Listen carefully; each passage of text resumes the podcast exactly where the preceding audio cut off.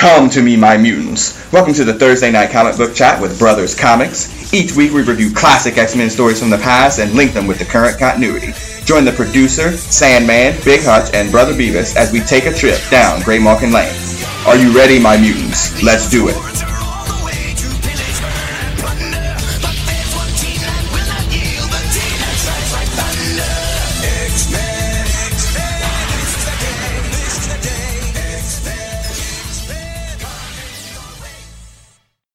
Of the X-Men brings us in, welcome to uh, the Thursday Night Comic Book Chat presented by Brothers Comics, uh, where we walk you through classic X-Men stories from the past and link it to the current continuity. On the line tonight, I actually have three of my favorite mutants. I have two on the line, and then one special mutant that we haven't had on for a while, who has been in a different uh, space-time continuum, apparently, uh, is back on the call tonight but we'll we'll hold that one to the end. On the line tonight because it is March and it is also close to his uh his born day. Now I've been watching Game of Thrones. Uh, it's Brother Beavis. Brother Beavis, say what's happening. What's up, my muties? Muty, please, muty, please. Uh, and also on the line tonight, it's the Sandman. Sandman, say what's happening. Konnichiwa, fellow mutants. What's going on? All right, we're here. And the other mutant on the line tonight, uh, as he again crossed the Rainbow Bridge, um, got out of the negative zone, um, uh, I got from Battle Planet. I'm not really sure, but ladies and gentlemen, Just shunted here by Rachel Summers. Yeah, uh, it's the ten percenter. Big Hutch is back on the call tonight. Big Hutch, say what's happening. Hello. Yeah. where, where, where, where you been? I mean, honestly, man, come on, bro. Where, that could have been like Nikita and Dusty intro, and you just you just blew it. that was a true level. Uh, hello. All those different yeah, battle scenarios. And, I mean, I was like, where do I go from there? Yeah, Hutch has been away. He's he's been busy and whatnot, but we're we're good to have him back tonight. And uh like I said, it was a, a nice surprise to be able to get him on the call. If you've been following along with us over the last few weeks, we have been walking through um, the 170s and 180s of the X Men. Um, where we last left off a couple of weeks ago, uh, Forge has been introduced to the X Men or to the X universe, and he is um, created a weapon for we'll call it the National Security Council that can nullify mutant powers. And for some reason, the government has decided that Rogue is na- uh, public enemy number one, and they're going to use the weapon on her. Of course, the black lady gets hit with the weapon instead in Sandra Bland like fashion, and uh, Storm gets her powers taken. And this is where we're going to pick up in episode uh, 186, uh, Life, Death, a Love Story. Does anybody remember reading this before we get into it? Big Hutch, since you're here. Yes, I remember reading this well, at least 25 years ago, maybe at least. close to 30. But yeah, I remember reading it uh, yeah, well, I'm good with that right now. Okay, brother Beavis, do you remember reading it before your reread? I remember skimming through it in complete disinterest of all other Storm stories at the time, but yes. Sad man. Brother Beavis is uh, disdain for early Storm in his early youth is is very male. Uh, but yeah, but uh, yeah yeah, I remember how freaking long the damn story was, and uh more than anything else. But we talk about Chris Claremont and his exposition. Jesus, boy, you got to be ready to read this shit. So that was about yeah. the main thing I remember. Yeah, this is Claremont at his Claremontiest. Um, well, this is also Secret Wars esque recapping too, because it's like page twelve before they get to new content. yeah. Yeah. All right. So we have on the, cover, on the cover we have Storm, uh, uh, Forge um, standing, Storm kneeling. Uh, Forge has on some extra medium shorts, and um, he's got his iron leg and his muscle shirt, looking very much like Tom Selleck, uh, minus the beard, just the mustache. Cut uh, off muscle shirt. Give him some credit. Yeah, it, it's awful. Uh, but again, the issue is life death. Now we actually have a different artist here, and for some reason this issue is a double-sized issue, probably just for all the exposition. Um, and exactly.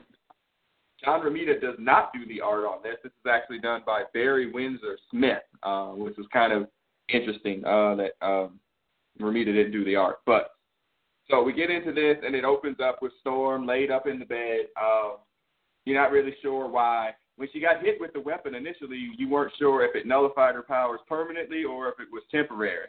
Um, of course, because it's the brother, it's for, for life, you know. And um, and she is trying to. She's hurt in an emotional sense, not necessarily physical. And Forge is doing his best to try to put this situation back together because you know he he feels guilty for doing what he did because he created the weapon. Um, like I said, we're gonna skip over a lot of this because it is overly young and the restless like dramatics. Um, yes. But as you were reading this uh, initially, Sandman, what what were you thinking? I was thinking, like Jesus, uh, Claremont really had a bug up his ass to get all this stuff out. First of all, and uh second of all, I mean, uh they really were trying to uh establish some kind of link between uh Forge and Storm at the time and until um she kind of uh figures out what's going on you and kind of understandably starts just treating them like shit after that. It's kind of funny. At least I thought so. But um yeah, it's a lot of a lot of exposition, like I said before. Yeah, be ready to read. That's all I got to say. Brother Beavis. And yeah, I was, trying to I was her thinking, out of blah blah blah blah blah blah blah blah.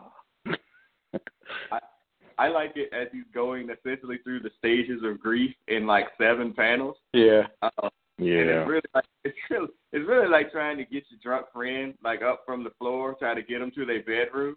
What, motherfucker, you don't want to get up and lay here then. Okay. yeah, you must do know, that. Yeah. start out all nice, like, hey man, come on, it's cool. Come on, bro. Come on, man. And you trying to drag their lazy drunk ass up the steps. Not that I and um he's like, Man, you know, forget you, just lay on the floor then I don't care. You know, so it, it, it's this whole thing, and Forge is riddled with guilt, essentially, and he understands what he has done. But again, we get all these recaps or whatever about you know Storm and her connection to the universe and how her her powers have connected her to nature and the grass, and I mean it's it's just a lot, Hutch. Check out his check out his picture of Forge sitting down, like when he first starts with the hologram. He looks like he's trying to take a shit. yeah, I was like, is that a chair or a toilet or? yeah. Like, let me put this hologram on real quick. Well, I,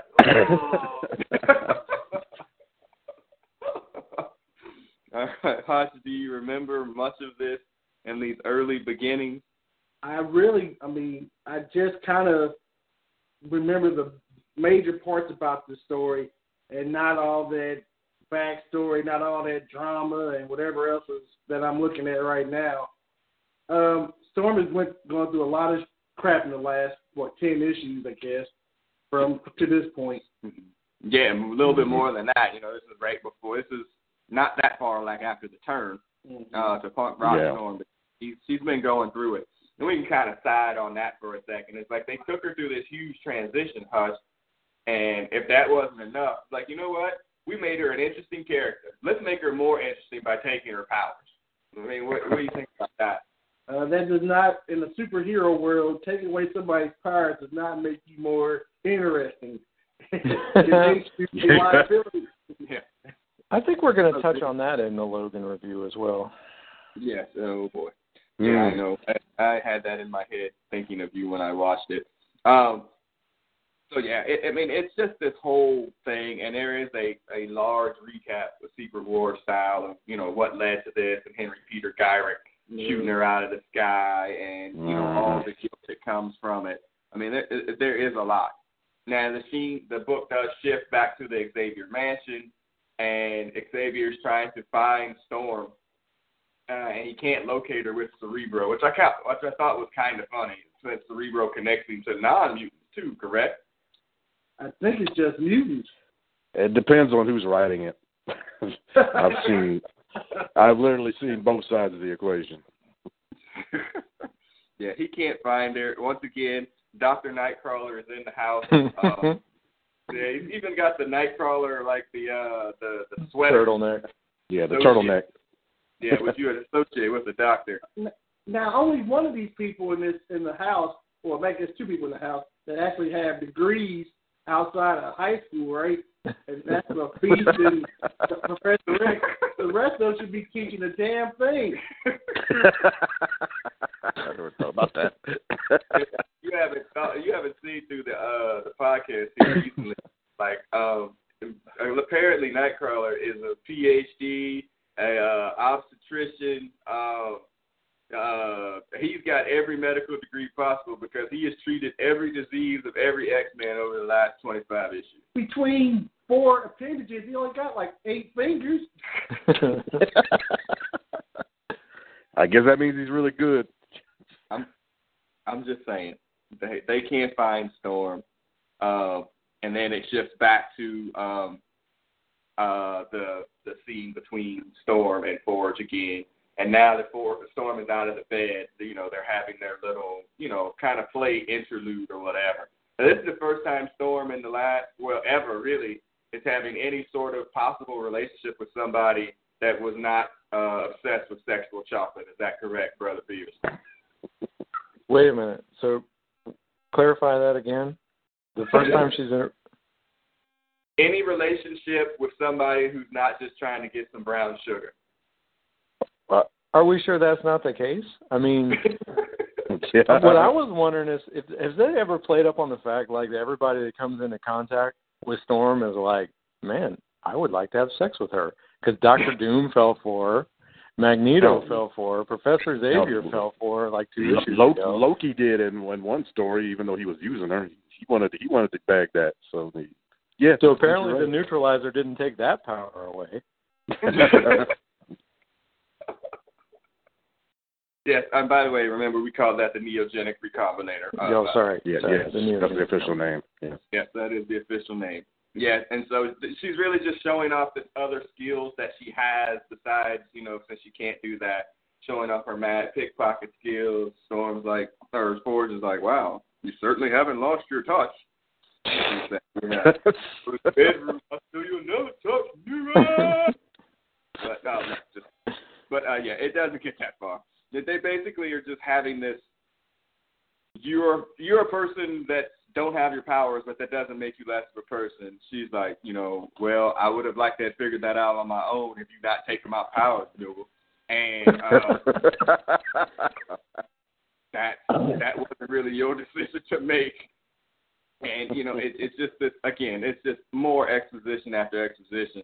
And it was like, well, you know, he Forge is doing his best, but at a point he's just like, well, my bad. And he really like kind of goes off and he goes out and takes a swim in his pool or whatever. And you know, Or does he? well, they do, but it's just this, it's just this weird book about them trying to get these two together. And and again, Yeah. it was no reason for it to be a double sized issue. They could have told this in twenty two pages. Now Forge is a Native American. Correct. Uh, he's Vietnam a vet. slash creator of all these wonderful things that are 25 years ahead of everybody else, or something. If I remember correctly, Something Yeah. like that. something like that. Yeah. Sure. And, and where did they meet? I can't remember all that stuff. This is when they meet. They don't meet. The- His first appearance is the last issue or the previous issue for, before that, and they don't really have any interaction with each other until this. All of his interaction before had been with Valerie Cooper and with Raven Darkholme, Raven. who, who infiltrated the NSA at the time. Right. So it, I Right. mean, they're this is them pushing these two together. You know, we all Because he didn't he didn't create the neogenic recombinator as a weapon against mutants. He was targeting the Dire Wraiths. which we're going to get to here Oh, momentarily. yeah. Yeah, Right. we're going to talk, and he can defend his wrongness. Yep, Um, I'm looking forward to that. Are we going to Yeah. talk about black woman jumping into the pool? yeah, we are. Don't, right, just checking. shit. don't worry. Oh Um, shit. I, I had you. Uh, one, she can swim. Damn, that was one. Okay, for real. Like, think about it. Come on, y'all think I'm being silly? Okay, you take a black woman, you know, just typically from wherever part of America or whatever, um, if they grew up like in the Midwest or whatever. You, what you taking, Hutch, percentage wise that they could actually swim? Uh, Twenty eighty. Twenty can, eighty can. Yeah, twenty can. That's- okay, yeah, twenty eighty. And I'm gonna say about in, in men it's about five percent can and ninety Yeah, five five can. ninety five. I agree. Okay, so she. the army got the army got numbers, yeah, and I'm part of yeah. Just sitting at this table, he over two. Um, so so okay, so there's that. There's that part of it. Set two, she can dive, because I mean that's something else too. Because people don't know how to be doing that. Black folks will be diving in the water, but if you can swim, but I guess you could dive too. And then three, like ain't no shower cap or nothing on that hair. Huh? You just gonna jump right in? No. Can I You can I add a hair? four? It's only a fluff of it now, so Uh, Still. No. Mhm. you all right. She You lost right. her powers, but I mean, she can still work the the electric uh, heater cones. Yeah, she whatever working that thing is. natural. She's working that natural. So Yeah. yeah, I, I, I'm just I'll add a four. She's rocking the Jerry Lawler singlet. And Yeah. if they really want to tell a story, they should have her pull the strap down when she gets Oh, pissed yeah. off at Forge and pile driving. One strap. Oh, she's storming up. Um, so yeah, I mean, it's just this whole thing. There is a funny bit there. and- Oh man, we're gonna get fired. There is a funny bit. Um, Again? yeah, where, uh, where she gets where she gets out of the pool and she sees Storm or his leg or whatever. It's Yeah. not like she hadn't seen it, but it's still kind of like a fucked up scene. it's like, yo, yeah, what? Yeah, she's doing a clutch the pearl, pearl clutch the pearls moment. It's, Well, uh, it's like- it's pretty damn that- hilarious. But the way the frame is drawn, like it's like over the shoulder. You can't see her face, but you can kind of get the sense that it's like. I mean, it just it was weird, but again, it just it draws them together. You know, it, that's basically it. Um, they're just pushing them together, and again, we all know how this goes. They're going to force this relationship uh, that in the future here, or late that much in the future. It's going to be coming very, very soon here. Um, so, yeah. Uh, and Forrest tells a story about, man, again, Hutch, this is some whateverness. That he was in Vietnam. Okay. Oh, so, yeah, right. yeah. How old is this thing? Uh, Yeah, that I was going to bring it up if you didn't. Yeah. he fought in Nam. That's like 19. Yeah. 63 to Yeah. 74, give or take. Okay, so Yeah. see, the light or the lar- large end of that, 74, and he was 18, I guess, maybe. Yeah. And this is what 1986 uh, or so, or so 84. 84, excuse me. So I mean, it ain't that bad. So I guess he could figure 32 something. Yeah, I guess so. I mean, But he works. was, but It's possible. I guess. yeah, Just, just yeah, yeah, yeah. But in comic book years, he'd be 20. What was that? In comic book years, he'd be like 20. If 13 Yeah. years passed in the real world and he was 18, then he'd be like 20, 22. Yeah. Ford's rocking a speedo too, by the way. Well, Yeah, it's his house. Yeah, it's fine. Uh, yeah, it does shift back enough. The last shift of the book is into this situation with Valerie. It is Valerie Cooper, right? Why do I have a problem with that? Yeah. I don't know. yes. Yeah, that's her I keep wanting name. call her Betty Cooper because Yeah, of the you- hair. yeah. That's what it is. I keep wanting to call her Betty Cooper. Okay, it's Valerie Cooper. Valerie And she's picking up some information from somebody else in the NSA about this whole situation. And uh, this gentleman that gives her the information, he gets attacked by a dire wraith. And, uh, you know, they do their power where they stick their tongue or whatever through the person's brain and sucks out their essence, which is pretty gross, by the way. And then they can assume their powers in a Proteus like fashion. Um, yeah, it. All right, and then yeah, we're getting to this. You know what? Yeah, let's do it. Well, all right, let's let's finish this so we can get on Hutch and Rob. And so when he when he when the dire wraith assumes the the the this gentleman's position, he goes back and attacks Valerie Cooper and tries to take a hold of her. And then, uh oh, Rogue comes in with the hot tag, like out of nowhere. Rogue Gibson. Yeah, Rogue Gibson is is a straight hot tag. Now, Hutch, you hadn't been on the podcast in a while. What's your thoughts on Rogue? Rogue is when she first came out, I thought she was a big waste of nut. I don't know. I mean, I don't know what the heck with the skunk hair and the I don't and I don't know what the heck she was doing. She steals powers. I'm not a I wasn't a big Miss Marvel fan, but you're gonna steal it from her and you know permanently damage her, and you have this ability now. You can suck it. Okay. Yeah. Well, she she's a big part of the book, and especially moving forward. Really, after this, and once, especially once we get into the 200, she becomes a really important part of the book. Um, she drops a. You want to do your Rogue impression from the X Men animated series when she busts in the room, brother Beavis? uh, the only line I can do isn't appropriate here, but I'll throw it out there. I could do her. Well, you know, the primary line is, "I gotta take your powers without hurting you." That's my primary line. Oh my lord!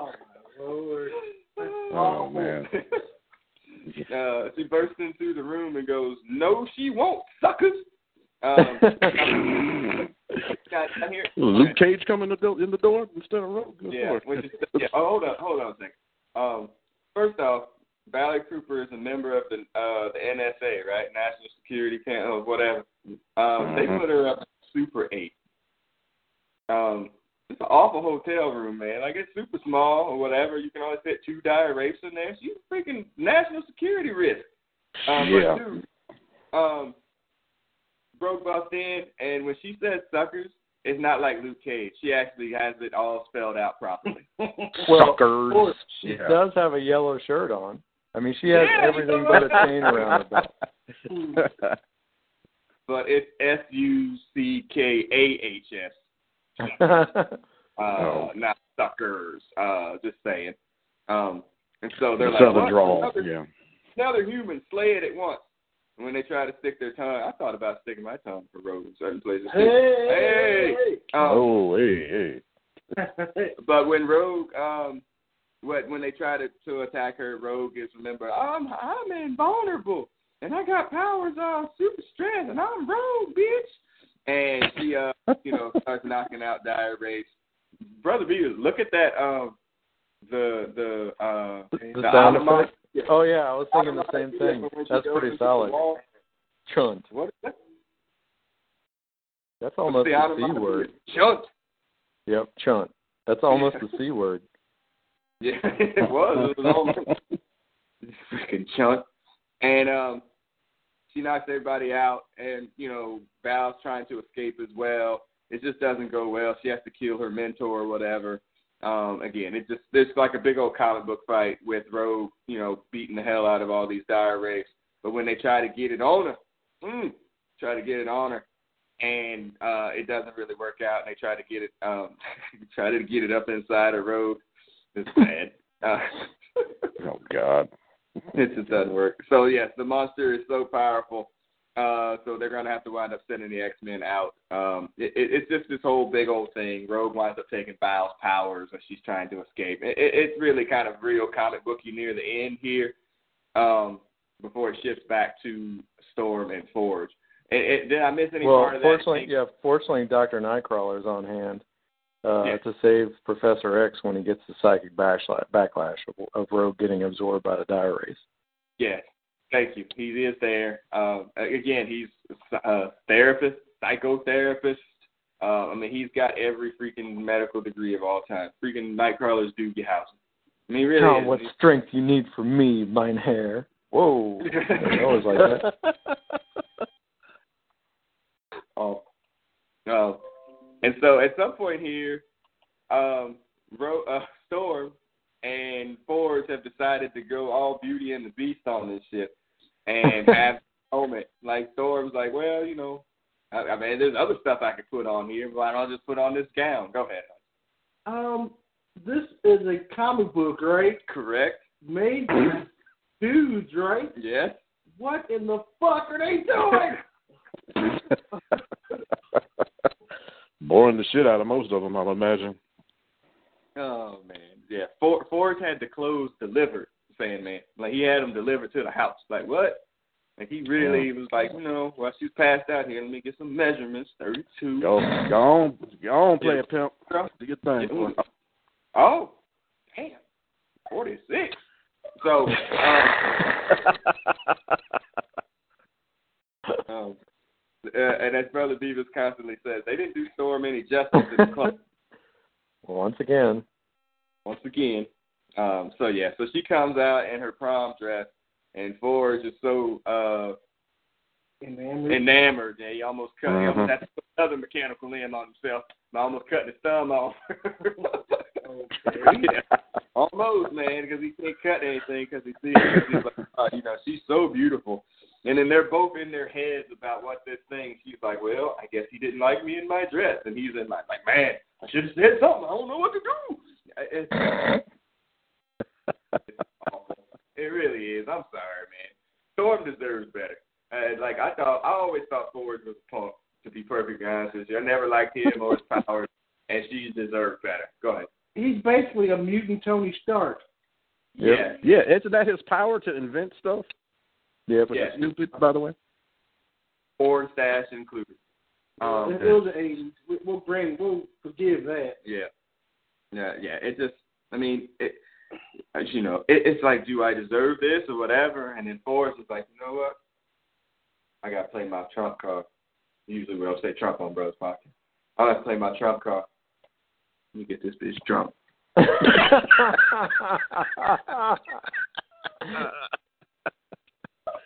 I wasn't gonna do it. I wasn't gonna do it. But you know what? I got, I, I, let me just speak from personal experience here. Um, sometimes that's where you gotta go. You know I mean, really, man.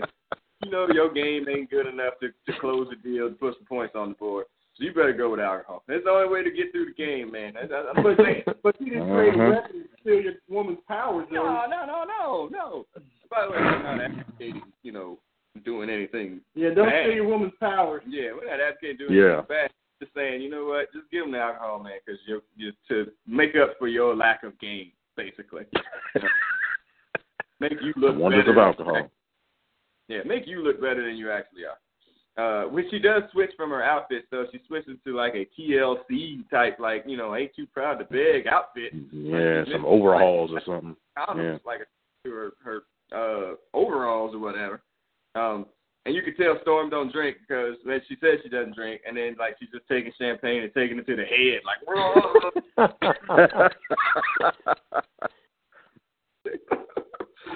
she's like, Oh, it tickles my nose. It's like, you don't need to pour. You got a paper bag in here or anything? Or just gonna throw it in? Yeah. We paid, how much is it? It cost, what, 75 cents for double issues back in 1984? It might have been a dollar. We paid a Yeah. dollar for this? but at the time, I don't think that we knew that it might kind of suck. And Ford's just trying to I'm like, no, girl, you got to sip it, girl. You got to sip. Shh, calm down. Uh, but yeah, it, it it's just it's just a long speed. Uh, yeah, and you know, Storm is starting to feel a little tipsy, and you know, might be a little storm going on someplace else as well. And yeah, it it it, it just goes on and on, and you and know, on and on. and on and on. And then now Storm, because and I mean again, my speaking from personal experience again, you know, because she took two hits of champagne to the head super fast, then it becomes this. You know what? I really love you.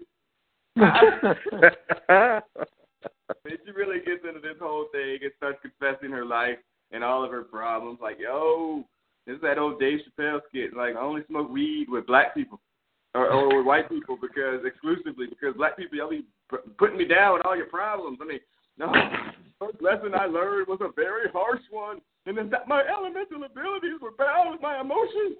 Greater the feelings, the more extreme the atmospheric response. Oh, now here's where we need Rogue to bust in and rattle off a lighten up on the speeches, sugar. oh Lord. Yeah, it, it's just, just a bit much. And then of course Ford is like, shit, I gave it two things. It's time, man. Time for the tongue. That's it. He's like, I'm going to go. I'm going for it. And you know, he gives her a kiss, and he's like, "You're beautiful," and you know, well, you are too, girl. So let's see what's gonna happen. I've been holding you hostage here, like freaking uh whatever here for the last few days, weeks, or whatever. So you know, it's time for me to close the deal. You know, rent ain't free. And um, so they try to go through this but of course, uh, somebody's a cock blocker. This time it's Val Cooper, not um, not uh Henry Peter guy or not not Professor Xavier. And basically Val Cooper's like, Hey, yeah, that dude that you with, yeah, he shot you with a gun and took your powers. Bye, bye girl. it's literally like that too. Yeah, it just comes out of nowhere. Yeah, but you know what? Uh, man, there's a story I could tell. I'm not sure if I'm gonna tell it, but there's been some phone calls in my life that have put some kiboshes on some materials before, and um, ain't you know that ain't cool. Basically, that's all I'm gonna say. Uh, so Storm is like, I can't believe it, and she starts to run up the stairs, but there's all of the um the the holograms or whatever, and you know, she's confused about where she is, and it just goes on and on and on. And I, I, is this Forge really and trying? and she and she can't operate a remote. Yeah. and this That part Forge, that part is legit. yeah. but is that like her messing up the remote, or is that Forge messing with everything so he can't find out because he know he got found out? So I think this is she he has this probably pre-programmed so he can remind himself of what a terrible person he is, and she just stumbles upon it. I think that's what we're supposed to believe. I think it does reach a point where he uses the holograms against her, but right now she has the controls. Mm-hmm. Yeah, Yeah. it it just goes on and on and on. It really does. You know, and finally when we get to the end, hold on, my app went crazy on me. I don't have to go to my backup app. Go go ahead and finish that, brother Beavis. As that issue was rounding out, I got to scroll. Yeah, so they sneak in his origin, and you see this scene from the war with basically hellfire raining down and these demons running around. And I don't know if they actually go into it at this point, but you know his backstory is that he he called upon these ancient powers in a time of war, and that sort of marked him for life, and that sort of led him into this reclusive existence where he's sworn off his Native American ways and embraced technology. And so there's a, a gang more dialogue on the roof of the building, and uh, she basically says, "Stay away from me," and gets ready to bounce. Oh, then she does get a, a left cross in. Yeah. The onomatopoeia. Yeah. Yeah, chalk. Yeah. There was also a cham earlier. I noticed when Rogue wrecked a car. So apparently the ch sound was was big for uh, Barry Windsor Smith or whoever. Yeah, and Yeah. so she uh, they they talk and then she hits him and then they talk some more and then she bounces. The end. The merciful end. Be merciful and yeah. It, Yeah, it, this, this shit drags, boy. Yeah. Yeah, it does drag. All right. So we'll get into 187 as I start to power this up, my app, to go to that issue. All right.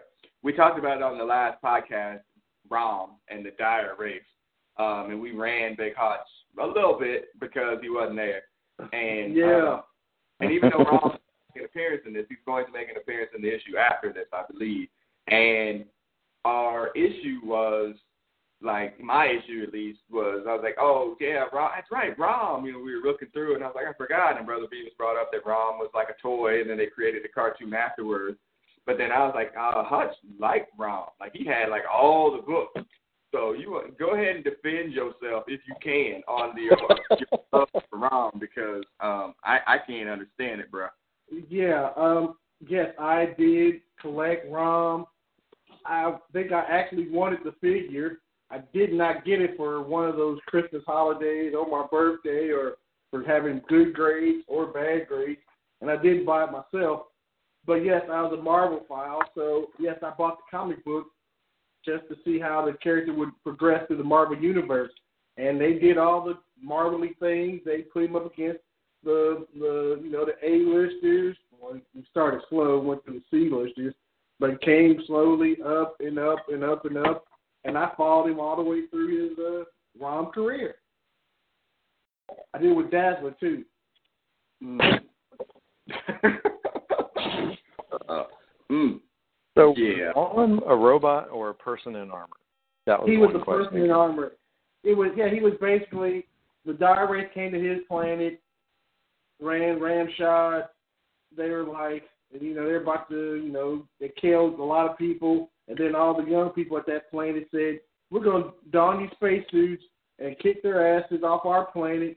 And they did, and then they were like, "Well, we can't let these people or these things go over the rest of the universe and destroy them, so we're going to follow them everywhere." So it's like Iron Man meets Green Lantern meets Disney. Ugh. So my take was Rom is one of those things I always read about, like on the chat board, somebody going off on how great it is, and I've just been burned by shit like that so many times. Uh, yes, there is always, you know, there's always gonna be that one uh dude with his belly hanging out and the shirt's too small and the belly's too big, like maybe like me. But anyway, that always that always gonna buffer that one character. No matter, I mean, they collected all their books and they still have all of them still in plastic. And if you go to the comic store to sell them, they're like, "Are you fucking crazy? We ain't buying that bullshit." But anyway, he'll still bump because hey, he invested a hundred bucks or two hundred bucks, and you know that's kind of where I was wrong myself. Mm. Yeah. Um, after we did the podcast, I was starting to think. I was like, Rom, did he come out before or after RoboCop? Because he has like this kind of, you know, the suit, and if it's a dude, and the little red light coming across, it's like a. I think Cylon. way before he was more Yeah, he was was way more before. It was contemporary to Cylon than RoboCop. Okay. Okay. Yes, So yeah, I I never got it, Hutch. You know, I grew up with you my entire life, and I was like, I cannot mess with no Rom Space Knight. This just makes no sense to me. So, um, good luck. Uh, yeah. So, and I, I guess Marvel doesn't own the rights to Rom. No. He owns Marv or Mattel. Mattel, I think, was the creator of ROM, and I think they did a collaboration. And I, I mean, I guess it was selling because they kept putting out issues. Right. Hmm. How many issues was it, Hutch? I Right, have, I have at least, well, we uh, had at least forty or fifty of them. Oh, Ran damn. Okay. seventy nine to eighty six. The internet is telling me. That's a long time. So yeah, it had some fans behind it. Yeah. Yeah, Oh, I mean, check this out. On December 15, 2015, the Hollywood Reporter reported that Hasbro and Paramount are creating a movie universe combining ROM with G.I. Joe, Micronauts, Visionaries, Night of the Magical Light, and Mask. Oh God. Is, is your is your is your neck near the uh, microphone so I can clothesline you? I didn't, I'm just telling you the fake news that I'm getting on the internet. That's funny. Uh, that's awful. Uh, I, there was some rumors out there that it was um the the new Transformers movie. I think it's called Transformers uh something the Space Knight or The something last night, The last People night. like, oh well, because Hasbro has the Transformers. You know, somehow Rom was going to prop up in a Transformers movie, as if there was another reason to not watch the Transformers movie. Um, uh, oh, what? So yeah, I I can't, I can't, man. I, I'm sorry. And like I said, he doesn't make an appearance here, but the Dire Wraiths are all over 187, and all of their little minions too. The Dire Wraith minions. Uh, Right. Those are not minions. Those are alternate forms of the dire wraiths. Right, they're right. It's they were a patri or they were the women matriarch society from what it worked out to be, and yeah, the men kind of were subservient, and yeah, they. I mean, they had all type of creatures. I mean, but I remember the toy line having all extra creatures. I don't remember there. I don't think there was ever a dire Wraith toy, was there? Just I think there was just a Rom- ROM toy. I think it was just Rom the character. I Yeah. think the dire Wraiths made up. man. Don't the Dire Wraiths have something to do with Doctor Strange or something? Not that none of us are They- Doctor they Strange kinda- fans. they kind of, you know, once they, I guess he got kind of big, so they started putting them everywhere. Man, Frank Miller drew ROM number one. Wow. Oh wow. They were really behind it, or Frank Miller wasn't Frank Miller back Well, then. it's 1970. Yeah, that's that's back in our It's, it's late Frank seventies. J. Miller, probably. yeah, that's, that's interesting. Uh, all right. Well, let's get into 187. Thanks, Hutch, for confessing that. Uh, Hey, this cover, we talked about Romita before, and this is classic Romita, like detail on the figures and zero background. Yeah. like- Yeah, no joke. It's, literally a yellow blank background. Everything else is cool, Podcast, he gets liney. Uh, this is his liney period for sure. Um, yeah. I mean, it's a good cover whenever you don't look at the background. The foreground is great with uh, Storm uh, looking like he's going to transform or did transform into a dire wraith. The title is called Race Kill. Storm is doing uh, Walk of Shame out of uh, Storm Mansion or, or Forge's Mansion or Fortress of Solitude or whatever it is. Um, there's Was, a was she wearing some? Was she wearing some overalls when she walked out? Yeah.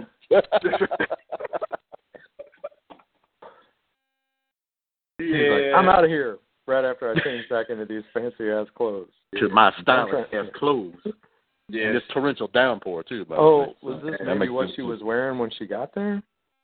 Man, Yeah, yeah, yeah, I don't was know. she in Yeah. prison? And they- She had found- some set of her black outfit, I think. I don't know. Well, she, well, she found her pump. So, um, No joke. but that storm went through a little Diana Ross phase, I think, man. She's gonna change after every little incident. Um, but yeah, so she she leaves. The dire wraiths appear. You know, at first she was afraid. You know, she was petrified. You know, she kept she kept thinking she was never going to live without Forge by her side. That's not But Diana you know, she spent a lot of time thinking about how he did her wrong, and you know, she grew strong. but the dire wraiths try to get inside of Forge's building. He's got security son, and they just start killing everybody. but they've killed everybody else, and they, you know, they start. By the way, all right, hold up. All right, hold up. Yeah, I got a side road topic. I, I put a little note in my my little book here. Um, all right, so Forge has got this massive security thing, right? Got all this technology and you know everything. Okay, so he's hired a grandfather to work oh security. man, Willoughby. Shit. like I'm gonna get the best technology ever. I'm gonna hire the greatest security team, and he hired somebody that got that couldn't greet at Walmart. And it, it, it's just awful. So yeah, it, it, doesn't work. The Wraiths are going to get into the building, and in the process of that, they sense Storm's lack of power, I guess. And one of them pops out of nowhere and tries to attack her. Uh, she puts that heel in your face, nigga, like a Fifty Shades of Grey. Oh, get out of my face. And she wasn't trying to have it. And if we get all these kind of fights, and then I, as I like to say, as I was reading this, I'm like, oh, okay, so now she's got to get back into the building. Like, I, I, apparently the doors are locked, so she goes radio Raheem uh, uh, on the on the window. Burn it down. So yeah, so she busts through the window. Uh, the race follow through, and you just get this whole battle. And now we got a kind of side topic on this. None of us are Native American, obviously, um, but we got to talk about the the, the the natural nativeness of the Native Americans here. Uh, what was the line when we went over the Alpha Flight stuff with Shaman Brother Beavis? Wait, I'm sorry. I was I was say, I had to I had to move the phone away from my uh my my ear because I was laughing at the irony of your statement. Um, that none of us Native Americans. yeah, yeah. Obviously, none of us on Brothers Comics are Native Americans, so that I had to I had to excuse myself from the podcast. So you're gonna have to repeat your question. What what was that line for Shaman every uh every time in the Alpha Flight? oh man, I blocked that out. Uh, oh no, no, He he was no, no, it- was it was it was he had to identify himself as a Sarcee medicine man or some shit like that. Yes, where he left the Sarcee uh uh so he could go study the white man's medicine. Yeah, yeah. It was Yeah, another case of like somebody who turned away from their ancient ways to embrace What? culture before returning. Yeah, like Forge Yep. and Shaman. Yeah. Yep. And then it's always that, you know, to keep it real Native American Yep. is always like, hey, well you better keep it around you know, you better don't lose your roots. Forget forget forget where you came from, Ricky. And Yep. um it, it's always kind of there, and this guy is there. His name is Naze. I'm surprised his name ain't Maze. You call it corn. Um, it's just kind of terrible. Um, he blows away a dire wraiths, and basically he's like, you know, I'm gonna help you out, uh, and I gotta help Forge. That is, is this his like his stepfather or his native father or something like that? I can't remember what it was. He's just that that know-it-all from the tribe who's always trying to tell you to not go to the white man's devil and all that. Noted. He's also a shaman, naturally. Well, yeah. what else is yeah. Yeah. Again, as as often as times as we get on this podcast and talk about, man, you know how what how they treat black folks in these comic books is fucked up. Um, how they treat Native Americans and Asian people in these comic books is really fucked up. How they treat everyone that's not a white male. That's That's how you were trying to construct that statement. Yeah, it, it's it's bad. I mean, Actually, I, how they treat everyone who's not an American white male. Yeah, there's that too.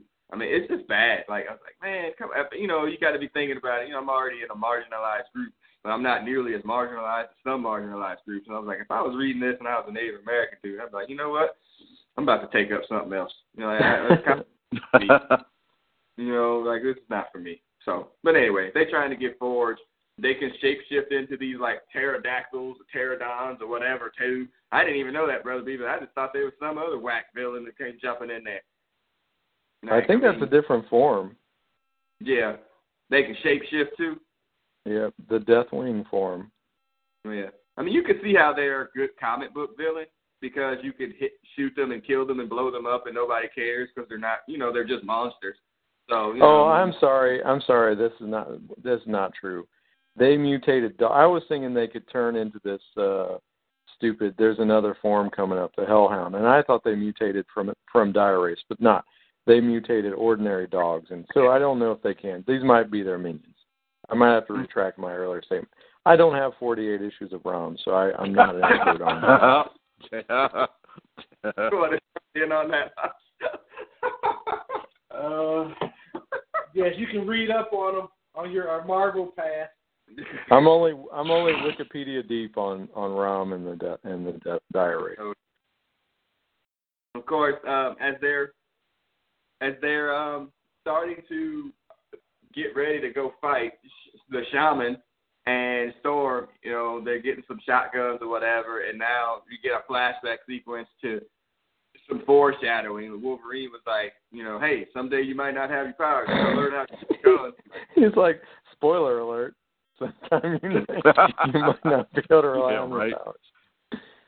One of mutant, one of Wolverine's unknown mutant, latent mutant powers has been able to tell the future. Apparently. Well, I mean, uh, well, maybe I don't know. Maybe Wolverine does seen a whole bunch of black horror movies before. Like, hey, girl, you must, you gonna lose your if you don't die, you gonna lose your powers or something because they gonna try to do something to you. So you better learn how to shoot a gun or something. Um, so yeah, uh, they are basically kind of trying to get to Forge. They can't find him. There's another shape shifting form, the demonic hellhounds. Uh, they still can get shot and killed, and the shaman. It, it's just a whole big old comic book thing.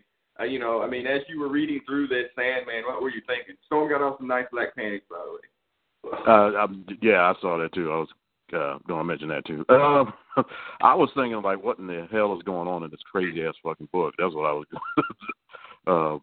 uh, uh, recapping when I was going through it again. I mean, it's a whole lot of action going on, but man, you got to kind of like double back sometimes to kind of remember, Mhm. like, okay, what, who the fuck are they fighting? Who is this? Why are they shooting it? What, where did he come from? So, yeah, it's um, I mean, it's a lot of stuff going on, but um, it's um, packed with action at the very least. But yeah, you can lose yourself quick if you don't know um you don't um keep uh keep your mind right what's going on in this damn book. Uh, Brother Beavis, Storm has become quite adept at not having powers in about uh, two issues. Yeah, yeah, Yeah, she Bruce Lee all the you time. know, yeah. yeah. This is like her continued push to keep her relevant. But yeah, I think they were trying to make up for last issue. They're like, uh, we we probably spent too much time on the love story. We do need some action. Yeah, there's some subtle points in this story. Like I agree. Like I had to. I was like, wait a minute, who did the what? I, I was going back and forth trying to figure out what was going on. Yeah, because there's really no like explanation, or if it is, it's buried in the lead. That you know, like yeah. By the way, yeah, they could turn into pterodactyls too. Oh yeah, Yeah. brother, there's some hellhounds here. Yeah, we're like, wait, what, what, what, Well- what, what? Although Yeah, you yeah. could go back, speaking of her losing powers, I mean, you could go back to was it 175 or whatever, where Wolver, where Magneto took all their powers away. So it, you know they've had periods where they haven't been able to use their powers. So it's not like the first time. but yeah, she did get over all her grief and and you know she's drawing upon all her old skills pretty quick. Right. we're recording that. I'm sorry, we're recording it. Uh, Big Hutch's house here, and his roommate has a cat who is crazy. Apparently, it's just I don't know, man. It's just attacking itself. All right, so if you hear that background, well, it's just a cat attacking itself. Uh, yeah, so there's a lot going on in this book. Um, of course, the Native American fella at a point gets a, you know, uh, has to get a native chant out. Okay, uh, as he shoots up some. It's just a mess. And then here's the one thing I didn't understand. Like, is this a hologram or is it the danger room or something? Like when Storm finally gets to where she needs to go, the the rainstorm went to a snowstorm. That's Now- outside. That's on the Okay. roof. But it was a rainstorm before, right? Yeah, and so I can I think they explain that. I think they imply that maybe it's like her power is still manifesting in some way, but I think there's something else going on, and I I'd have to sift through it to figure it out. Yeah, it ain't worth it though. It does snow in Dallas occasionally. Yeah, not like this. No, No, like, it's a snow. It's a snowstorm in this book. It's uh, yeah, it don't do that. I mean, they allow her to get in. They put her in these situations where she's trapped, and then she's not trapped, and she gets op- opportunities to escape. I mean, the book again, we're being nerds, but it's all. I mean, it's action packed, and there's a lot going on. But in the overall sense of things, of stories for the X Men, then we get one more of this when Rom does show up in the next issue. Like, it's not like this was something that's going to stick with us for the 30 years, Hutch, right? Like, I mean, do you remember much of this? And you like the damn Rom and Diary. I do, and I forgot about them being in the X Men. Right. Okay. So yeah, it, I mean, it just goes on. Um, I mean, I, I mean, honestly, we're just kind of skipping through a whole bunch of this. Um, I'm kind of just trying to get to the point. You know, everybody's they're fighting against him, and I'm just trying to get to the point where the X Men finally show up, so we can start making fun of Colossus with his punk ass. Uh, Like, I ain't forgot. yeah. Uh, everybody gets a power up in terms of their um, a level up in terms of their suits. Rogue gets a, a shiny new green costume, uh, which is interesting. And then um, Colossus, how would you describe Colossus' um, co- costume? Would you call it leotard esque? There's a Kind of belt like an over the shoulder diaper sort of thing. what Over it the looks- looks shoulder like. diaper, unitard. I mean, it, it, it's really interesting. You a tard. Yeah, man. That's all. Yeah, so they get there, and then they get this big comic book fight. You know, again, Colossus can be useful here because he can fight against demons. You would think, all right, well, you know, Colossus is about to get in. You know, he's about to do his thing. Of course not. So he one of them and he's about to get his brain eaten, but he gives him a nice kick. He lashes out with the force of a pile driver with his kick. Um, but and then Storm still has to save him though. I mean, it's just like he can't fight, Hutch. Like I mean, really, it's your boy. He can't fight. He's he's Superman. He can't fight. He's got what good, good fighting Yeah, he ability, good. right? Yeah. He's, he's a little clumsy in his powers. I agree. No, it's bad. It's not clumsy. It's not. we just need to admit it, man. That's, that's no problem with admit- admitting that. So, um, and then The Storm, funny thing is too, like the X Men right now is basically Colossus and Rogue, right? Because Wolverine's like got all his stuff to do. Nightcrawler's working on his doctorate in night school, so and Xavier is walking but not walking. You know, he Yeah. can't really do anything Yeah. outside. So, you know, for Xavier put himself on punishment. You know, so it, it, it's just this fight. Now, Sto- Colossus gets to drop the big girl. Why didn't you use your lightning? Um, and then like Rogue is like, oh no, like because it was meant for me, and she got white girl guilt, but it ain't. and then finally, like Rom shows up. Now, Hutch, who is this this gold person here? Now you you done read forty eight of these books. Who that? That was, I think that was his. There was some girl he met on the planet. What was her name? Or Starshine or something? What was her name? Wait a minute. Uh, Sound like a transformer. yeah. uh, what was her name? Rom's girlfriend. Come on, bro. I mean, honestly. But it wasn't really them. It, you know, he had made some holograms because that's what he do. But they were scared. You know, they thought it was the original Rom or whatever. Then they Starshine, I think. Yeah, Sunshine. Starshine. Starshine. Was I right? Yeah, you were right. Thank you, thank you. No, and then uh there's another transformation of these uh of the dire wraiths into these what the hell are those? I don't know. And then they snatch them up, and then that's the end of the issue. And then So here's Megan- this is the part that I had to go back on. And so they're on the page where right after Storm gets in from the cold, they all get like brain blasted by this amalgam of Naze and the dire wraiths and everybody else. And so what has happened here, this is the setup for the fall of mutants where Naze, as he's getting destroyed by the dire wraiths, calls on the adversary, which is the force that Forge tapped into, that lets him come back into the world and sets that up for the crossover Fall of Mutants like 224. okay. So And and so I think that is the that's the genesis of these other creatures that basically they change out the dire wraiths for some other nameless weird demon creature. That's the influence of the adversary that was caused when Naze was destroyed by the dire wraiths. Got it. I, I don't think they make that Hmm. clear here, but that's what's going on. And that's a that's a Claremont special too, where he's buried something very important in a book that you know, you know, it's just in a moment that was so far away that you wouldn't think about it, and you're gonna get a chance to follow through on it 36 issues later, literally three years later, that that's going to come back up. That's amazing that he would do that, and that, but that is a Claremont special that it would come back, and that's why you had to read all these books, you know, basically all, you know, not at the same time, but you had to read them in some sort of continuity or at the same time to be able to connect all the dots. You're welcome. Thank you, Yeah. my Rom. Yeah. well, of course, I think it, it speaks to how disco- disconnected current comic books are. Like you can read one issue and then pick up one probably ten years later, and there wouldn't be any connection to it because it's either been restarted, rebooted, or re- retconned two or three times at that point, so it doesn't really matter. And I I think that's probably the, one of the biggest difference between cons then and cons now. Would you agree, Sandman? Yeah. Um, um, that was a lot you just said. What, what was it Well, again? it's the same- um, you know, Well, how much of that is unique to Claremont, though? Is is one question you have to ask. Was that the was that Claremont or is that comics in the eighties? I bet uh, we've established that Claremont loves to write, man. He loves for you to read.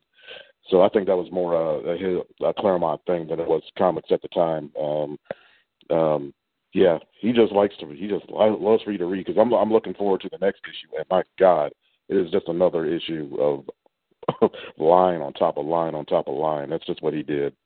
Yeah.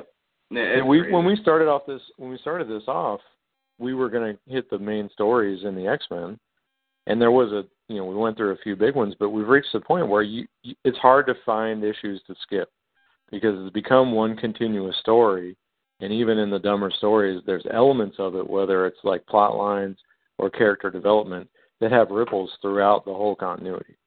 Right. Yeah, I agree. Yeah, it's it's interesting. Um, and like I said, when we get through this, we get a chance to finally finish off these freaking dire wraiths and whatnot. Um, but it does take some time. There's even a callback in like the next issue to that damn shark. Um, Yep. in 176. the, the Sky Shark or whatever the hell. Yeah, the, the, you know, Cyclops and his short, short shark, short, short shark. There is a callback to that. So I mean, it's just it's, it's just something else, man. I'm telling you. All right, but anyway, all right. So that is the the brothers comics portion of the podcast, uh, which uh, the the side topic this week is the Logan review. We're a couple of weeks out, but um, it's still fresh in the minds of whoever. Now, uh, brother Beavis, Sandman, and I have seen it. Big Hutch and G. Um, I'm kind of boy, not boycotting, but I'm waiting for a red box. Okay, so he's waiting for a red box. I saw it on an international screening, uh, two screenings, one in Russian and one in Spanish. Um, Torsovich. yes. Uh, so, um, all right. Now, Sandman that you put out there, like you sent it out uh, like as on one of our group texts, like because you saw it opening weekend, and you sent out and you put some very high praise on that movie. Um, yeah. Very high. Yes, you I did did. more than once. We gotta make fun of you anyway. So uh, we- you did more than once. I just won, so y'all can go to hell with that. By the way, so please continue. so okay, so all right, so you put some high praise on it. So you want to go ahead and go first, as Yeah. you, you you enjoyed it. So go ahead and explain what you enjoyed about it. I um I was surprised on how um this movie is sad. Let me say that first of all. it's a lot of uh it's a lot of emotion going on. I mean, it's a confluence of events. You got Hugh Jackman is going to supposedly this is his last appearance as Wolverine, but they're already trying to build him up and get him back in for uh, Deadpool. So we'll see whether that's true or not. But um it's very um it's emotional, man, and um, like I said, it's a, all these things kind of came together just to make this perfect storm of a movie. Um, and what I said to you guys in the text was it's comparable in parts to The Dark Knight, I think, and, um, in terms of quality and uh, storytelling, which completely took me by surprise. I didn't think Fox could do something like this uh, with the with the X Men anyway.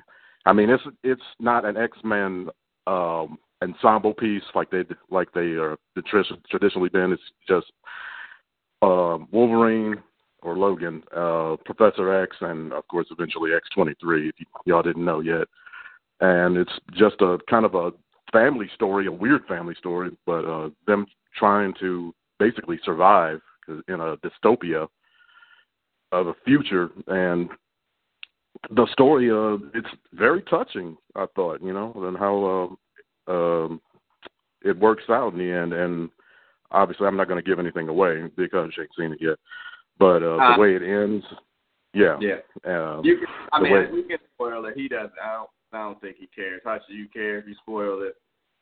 I'm good with it. Okay. So okay. Well, oh, I mean, I heard that uh, Professor X has uh, dementia or something. Yeah, Alzheimer's bad. Yeah, Alzheimer's basically. Yeah, basically he basically just freezes everybody within like miles. I guess uh, you can't. You don't really see exactly how far, but it's anybody within range of him when he has these attacks just gets frozen and uh, more more or less. You can move, I guess, and painfully because uh, Logan does and has to to kind of have, um, as it turns out, that uh, help them survive because they're fighting the enemy uh, when he has an attack one time, and he just literally just kills everybody that was um, in his way to get to Professor X. And that's another thing. The level of violence in this is unbelievable. This is hard R, man. Um, you don't take your kids to this. Please don't take your kids to this because they're gonna have nightmares of uh, all the people that he ends up killing. Um, than But the- Deadpool. Oh God, yes. Yeah, I mean, well, I mean, Deadpool was pretty bad too. I haven't seen it in a while now, but this one is, I mean, it is blatantly bloody and graphic. The, from like the very first scene where uh, these cats try to jack Wolverine's um, limo. He's driving a limo in this in this future, and they try and literally he sleep in it, and they trying to jack it from out under him. He comes, he gets out, and of, of course they attack him. He goes on to the berserker rage. I mean, just cuts them to ribbons, literally. I mean, it was strangely satisfying. I, I was, I'm surprised to say. Um, I mean, it's um, this is a very, uh, very, very good uh, film. I think. I mean, I was very surprised. What do you guys think? Uh, brother Beavis. I did not enjoy the movie. and with with a week off, uh, I I don't have to start this rant by screaming and ranting about it. Uh, That makes for better radio, by the way. yeah. I mean, I, yeah, I- it does.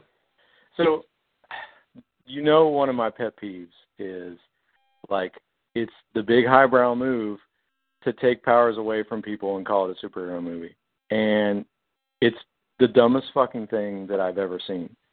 The, this continual approach to just like, I wonder what these people would be without their powers. And so I saw this movie, you know, we talked about it in advance. I I I got exactly what I was expecting, and so there's a cause and effect there, I'm sure. But it was to me, it was a masturbatory send off of Hugh Jackman and Patrick Stewart as a thank you for carrying our billion dollar franchise. Uh, I think there there was just tremendous logic flaws in the movie. I think that the the violence was like so over the top, added nothing to the narrative. And as far as I can tell, the point of the movie was life sucks, and if you kill people, you'll be sad when you die. wow. Oh my god. okay. Um. Damn, boy. now, I was trying to find this clip. Uh, Here we go. All right. Um. I was uh, trying to find the clip from uh Sneaking in the Movies from Hollywood Shuffle where they cut back from the movie and he's like, Man, that's a bullshit. But I Oh, yeah. it, so. Yeah. uh, uh, I'll, I'll I'll try to slide it in post production. Um, okay, me. Um, again, I will grantedly say that I saw it on an international screening, so I know I'm going to miss some of the emotion. Two times, that's right. Um, Mhm. and I know I'm going to miss some of the emotional weight from it. Um, I was not. I, I fell asleep watching this movie twice. That's why I had um, two different language Oh, screenings. shit. Um, I was I was not overly impressed, and especially, you know, and not just from you saying, man, like a lot of people had hyped it up. Know, Yeah. Like, oh, so like, oh man, this is it, you know, whatever. And I think we've talked about this on this. Not not think. I know we talked about this on this podcast that this movie suffers from the Attack of the Clones effect. That because the movies that came before it were so shaky and crappy, that anything that was credible was going to look better. Again, and Hmm. like Batman Begins, if you go back and look at it later on, you're like, yeah, this was better than Batman and Robin, but it doesn't necessarily make it a good movie. And so I'm watching it. I'm like, okay, so yes, it's excessively violent, and the language is definitely unnecessary. Like the entire part of it is just, um, and again, who- what do I care about language? But it's excessively vulgar for no reason. And then the violence is a little bit um, cartoony, violency, but I mean, not altogether there. Man, I'm this cat dude. Um, so it's like it's just weird, and so like all the emotional beats that I was supposed to get, like oh man, Xavier's got dementia or whatever, you know, and you know if he doesn't get this secret medicine from Mexico, like he can't, you know, he'll his powers run amok, and he's already killed a bunch of people in you know New York, which is why they put him away and put him in this thing, and then you know, again we're spoiling the hell out of this, so you know Xavier you know, dies because the whoever created X23, they created X24, which is doppelganger evil Wolverine Logan, and you know he wears life beaters too, but he's got dark hair, like his hair ain't gray. I was just like, yeah. Um, basically, like I was just like I was kind it. It was paint by numbers, man. It, I, that's how I saw it. It was just like, okay, we got to we got to get from point A to point C and we got to color every single line of this this movie, and that and that's what I thought that they did. They introduced X twenty three. I thought she was, you know, fair enough. I like the fact that she spoke Spanish and wouldn't speak to him like you know she couldn't barely knew English. I like that part. I thought that was funny. Um, but they also made her into like this super duper killer or whatever at age I don't know eleven. You know, like there was Yeah. no chance. They, you know, nobody was getting offense on her, brother Beavis. You know Yeah. what I mean? the part that I had struggled with is like so you you can clearly see Wolverine has no regard for human life at this point. Like if you if you mess up his car, that's claws to the head. You Yeah. you call Yeah. him a bitch, that's claws to the head. That's a fact. But and and Wolverine and so Professor Xavier has killed the I think they attributed 600 deaths to him with his seizure, including half a dozen or more X Men. So that's what his his mind is capable of doing. Wolverine killed Jean Grey and he wanted to fuck her. So Damn why would he not just kill Professor Xavier at this point? to me, there's a much better movie if Wolverine doesn't kill anyone in the movie and won't kill Professor Xavier, perhaps because he already killed Jean Grey and he's not going to do that again.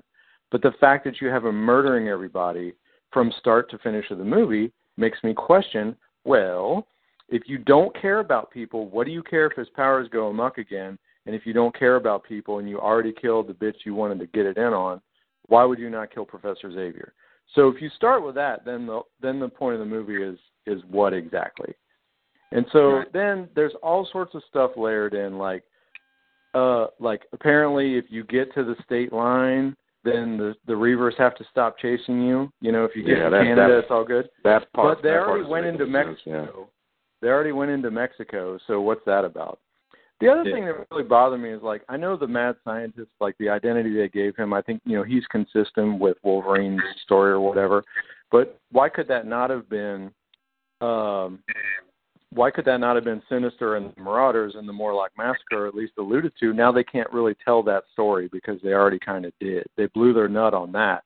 Here, there's no connection of this to anything in the franchise. Like if you have the kids like run across the border and there's some gray haired dude with a big gun and you catch the glint of his eye like maybe he has a cyborg eye, you could sell the story like, oh, they ran and Cable got him and that's gonna be X Force and we'll bring them back and so but there's none of that to connect it to the rest of the movies. And so Yeah. just as a standalone attempt at an Oscar movie with a drama disguised as a superhero movie, fuck this movie. That's I mean, it's Damn. it's not a comic book movie.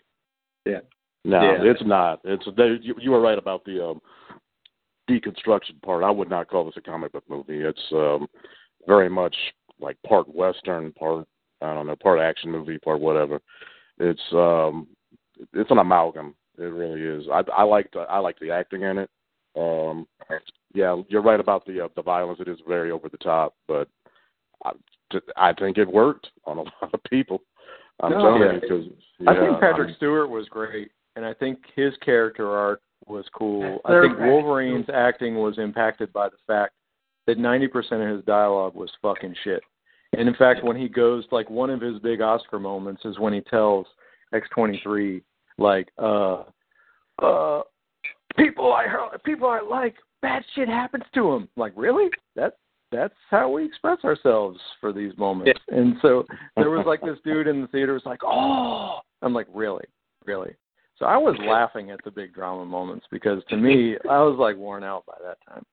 The other thing too is like, so having your heroes be the villains. We've talked about that with Batman versus Superman and so forth, like the laziest thing to do. Having your villain be the protagonist of the movie also, uh, come on. Like, why couldn't that have been Sabretooth? Why couldn't they have cloned him and had Liev Schreiber, who he looked exactly Yeah. like anyway? Right. Exactly.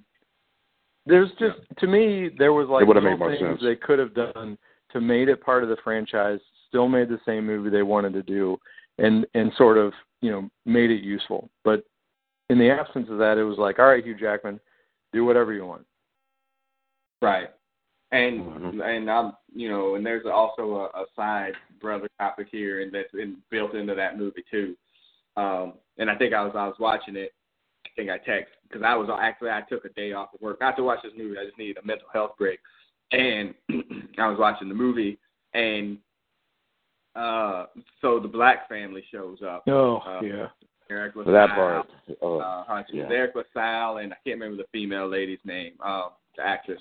Can't remember her name, and they got a son or whatever. They're in the middle of some freaking Midwestern state or whatever, and they come to stay with them. And I was just like, wait a second.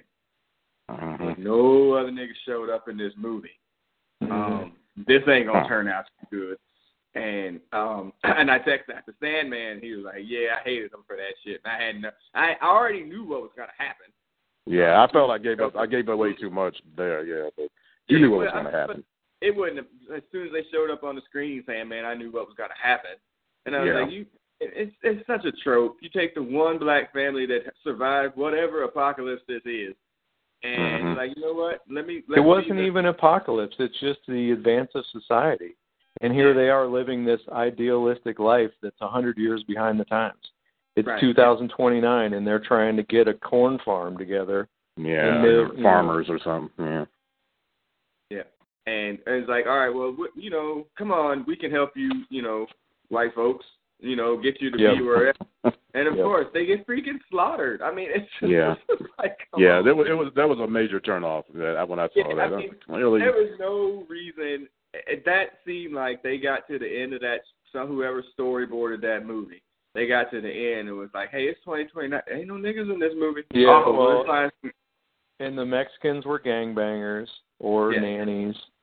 And yeah, it was not a good it was not a good movie for diversity or inclusion. no, it was just it was it was a it was a poor choice there. And like I said, it has two two large emotional beats. And again, we're gonna spoil the hell out of this. One, Xavier dies, um, and you know, poor Xavier or whatever. mhm. But then, go ahead, Hutch. I want to say again. Yeah, no, well, yeah. Well, this time I think it's permanent. And yeah, then, well, he's uh, yeah, and then Wolverine dies at the end, and this allegedly emotional moment. Like his powers, yeah, his powers Pretty much. gone the way. Like the first, the funny thing, the the funniest part of this, this nigga is what three hundred years old, and the first thing to go for him is his sight. Like he's like having to put on reading glasses. I was like, you know what? Fuck y'all. All right, this is dumb. Like seriously, like what? Wolverine don't need some uh some freaking uh some uh them blue pills to get your dick up nothing? No, yeah, it's his vision. First thing to go. So, um like I was like, okay, whatever.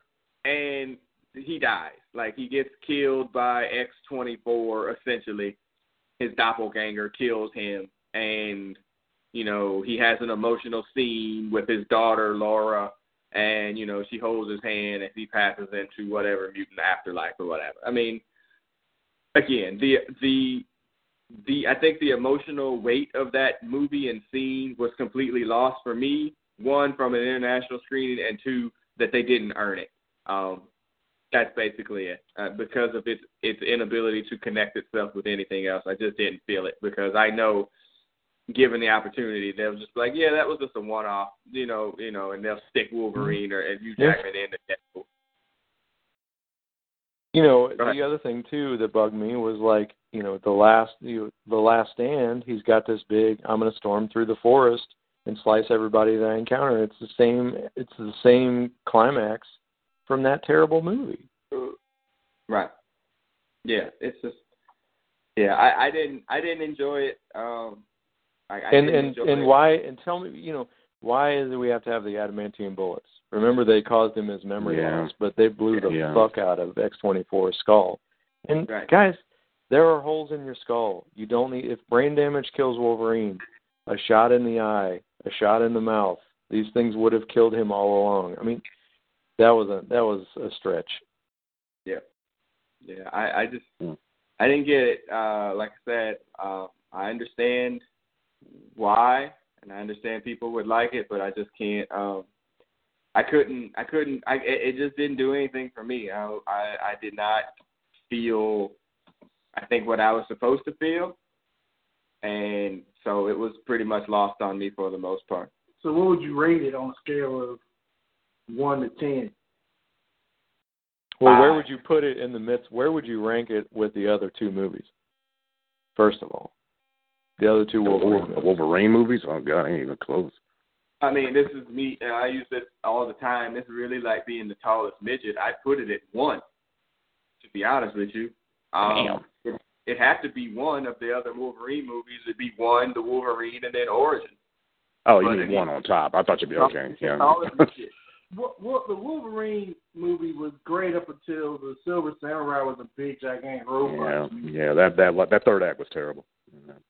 Yeah, I mean, I'm trying to think. I, I don't disagree with that, but I'm sitting here thinking if you force me, like you have to watch another Wolverine movie right now, I'm not sure it would be that one. I think I would watch either of the other two before I watch that again Or because yeah, yeah, because it is so like it is like my wife's favorite movie is uh Requiem for a Dream, and that is like just a horrific movie about people's descent into drug abuse and destruction Yeah. and that's about as Mhm. entertaining as this movie. It's a it's like like I told her before, like I've sat through movies that she loves, and I just turned to her and like, why do you watch movies that make you feel awful? And Yeah. this movie is like it was just like, what is like it was just horrible. The world is Yeah. bleak. This is the last. It's it's very bleak. It's, Yeah, it's it very bleak. Yeah, it, it, it it's it's like an anti Marvel movie. It really is. So yeah, that, it, it ain't for everybody. Let me say that first of all. Right. it's definitely not, and you can see that on our our, our different opinions because I mean we are completely on the, the Yeah. different opposite sides of the spectrum on this one. So And I and. I, I will say, like, I think you know, I I don't. I'm not surprised that people like it's a it's obviously a well-made movie and and there's virtue to it, but you know, I'm somebody who believes the comic book guy from The Simpsons had some very valid points, and so uh that movie for me is you know doesn't do it. Uh, and then the the kind of other topic that's related to that, as we talked about, is about now because the Wolverine has made a, an obscene amount of money. Now everybody's back on the and Deadpool made an obscene amount of money. Now it's like, oh, you know what? We we could do an R-rated movie, absolutely. Do- You know, everybody's back on this bandwagon and thinking that it works. Like if they can do that, and I think again, it worked for Deadpool because of the character. It could work for Wolverine because of the character and its origin. But yeah, it has to yeah, it has to make sense though. You yeah, know. do we Wolverine a, and Deadpool would make sense for those characters. Yeah, yeah. do we need a rated R Wonder Woman movie, Hutch? Oh god. Uh, Oh god. Woman? Yeah, rated R Wonder Woman. She's a fighter warrior whose comic book has d- dipped deep into some violent crap from time to time. So you know, hey, you know, Wonder Woman could be rated R. Why? Why not? You know, people would say. But do we need a rated R Wonder Woman movie? I don't think we need one, but I guess it would be different. I guess what I don't know what they're gonna they're gonna make it like three hundred meets Wonder Woman. I mean, maybe. It's in World War One, so it's they could include as much violence as they wanted. Yeah. Yeah. Yeah, I'm just, you know, I I I think that's a mistake. That's a, a that's a lesson that Hollywood will uh, forever not learn. It's like, Yeah. well, it works for these two, so let's make a rated R cable and X Force movie because why That's not? what they're gonna do. That's what they're Right. gonna do. And to me, like Wolverine cutting loose in X two is as satisfying or more as seeing him stab people in the head with blood Right. coming out both sides of the wound. I mean, it just it's it, it loses weight. It's like the Justice League killing robots in the first season. It loses weight when you just mow down red shirts. And I it, it's Yep. No, you're right. You're completely right. And it's just like, why not just let it be? Like, you know, the movies were fine at PG and PG 13. Like, they're fine. Like, they're fine. Like, I, I don't understand. I mean, again, you could have made the, uh, uh, Logan at PG 13. Like, there was no reason to make that movie rated R. It wasn't. You could have seen him hacking and slashing and Laura hacking and slashing and not seeing all the blood and whatnot. You know, it's just trying to turn it into like a you know Game of Thrones type situation. Huh? No, I'm gonna say it, but that's this is what the seventh or eighth movie with him in it with the in the X Men. Yeah. Yeah, I mean you've seen everything to this point. You might as well just have him cussing too. Yeah. Like, I'm excited to see. I ain't seen the movie yet. Right. I, I would have sooner rather had seen him in the yellow and blue costume than see him put claws to somebody's head. Mm. Yeah, my, I I do have to amend my assessment. I had said it was Little Miss Sunshine meets The Walking Dead minus zombies. It's Yeah. actually Little Miss Sunshine plus The Walking Dead with cyborgs instead of zombies because you have to kill all the cyborgs by stabbing them in the head. So Yeah. Yeah, they did that a whole lot too. Yeah. yes, that's it. Yeah. And and the funny thing is, uh, like when I was thinking about it later on, I was like, you know what? That was probably the most competent version of the Reavers that you could have done, and you Mhm. just blew it. You know what I mean? realistic You version. Yeah, you blew it. Like you blew it in the sense, like, well, you know, we'll put them in a one-off and never see them again. When in actuality, they could have served a function in a much larger, you know, movie or universe, and they just blew it. right. And I, Well, But you said this is a one shot movie more likely. though. no, this is it's a one-off, absolutely. yeah, So, yeah. This is this is an Elseworlds tale. This is a pocket universe that they'll never they'll never try to duplicate duplicate this. I mean, because it's and I think that's why they gave it uh, the director so much freedom and the R rating and you know everything involved with it is just you know it was like well we're never really going to do this again so just go crazy with it and it actually you know it connected with a certain crowd. So yeah, the non-continuity of it all, I think, is a big part of it, and mm-hmm. that's great. I mean, but I just like, I, you know, I think we're all kind of getting to that point where it's like, you know what, maybe this movie wasn't made for me.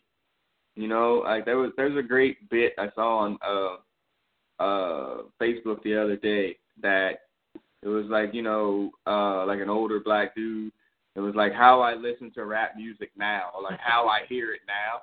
And so now, when I was younger, you know, I heard every word like, yo, this, that, motherfucker, this. Now I hear, uh, no, uh, uh.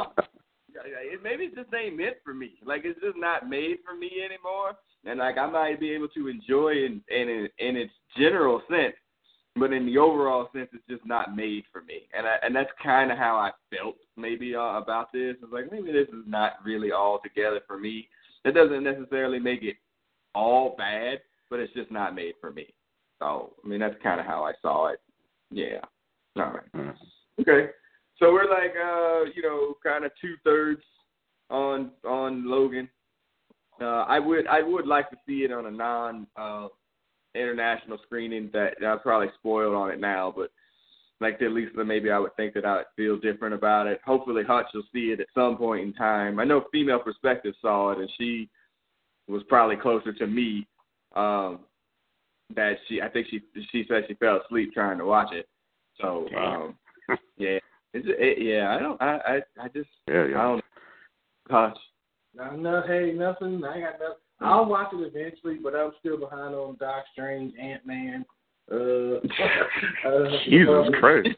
Batman Are you like ten? Never saw, What's that? Oh, never that, saw Suicide Squad. oh my god, dude. Be ten years we trying to catch up. Yeah. Come on, bro. It's terrible. The movie's gonna be out.